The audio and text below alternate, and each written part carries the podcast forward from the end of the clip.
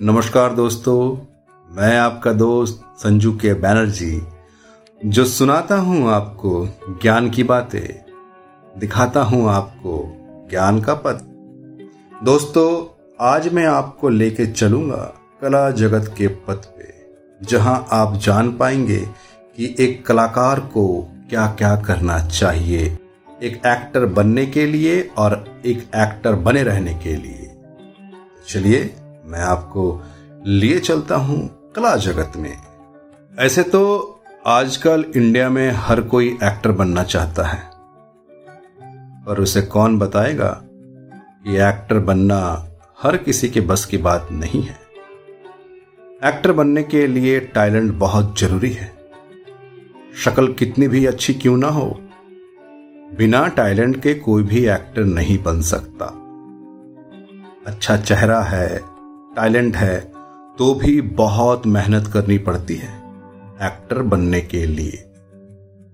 मेहनत करने के बाद भी बहुत बड़ा लक चाहिए स्टार बने रहने के लिए। अगर किस्मत ने साथ दिया और आप स्टार बन भी गए तो भी एक्टर बने रहने के लिए और भी ज़्यादा मेहनत करनी पड़ती है। यानी मेहनत से छुटकारा नहीं। इतना ही नहीं, ये भी समझना पड़ेगा कि प्यार कैसे करना है।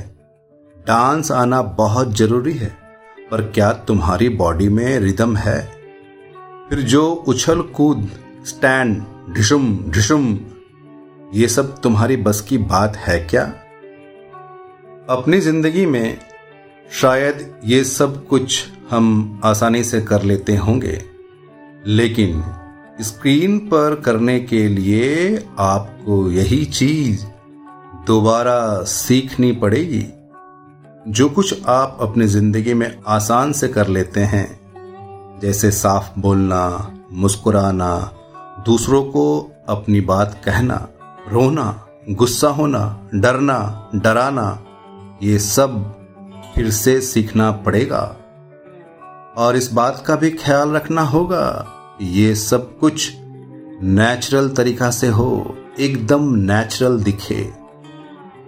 दोस्तों, ये छोटी सी जानकारी मैंने आपके सामने रखा, और ये बिल्कुल सच है। जब तक एक आम ज़िंदगी से निकल कर एक कला की ज़िंदगी को आप नहीं अपनाएँगे, तब तक आप एक उत्तम कलाकार नहीं बन पाएँगे। और यही है कला का पथ। दोस्तों मुझे उम्मीद है कि आपको ये पद अच्छा लगा होगा। अगर आपको कलाकार बनना है तो कृपया इस पथ पे चल पड़िए। मैं अपनी वाणी को यहीं विराम देता हूँ। मैं जल्द लौटूँगा एक और नई जानकारी के साथ। तब तक के लिए जानते रहिए, सुनते रहिए। मैं कोई और नहीं, मैं आप ही का दोस्त संजू के बैनर्जी, जो सुनाता हूँ आपको ज्ञान की बातें।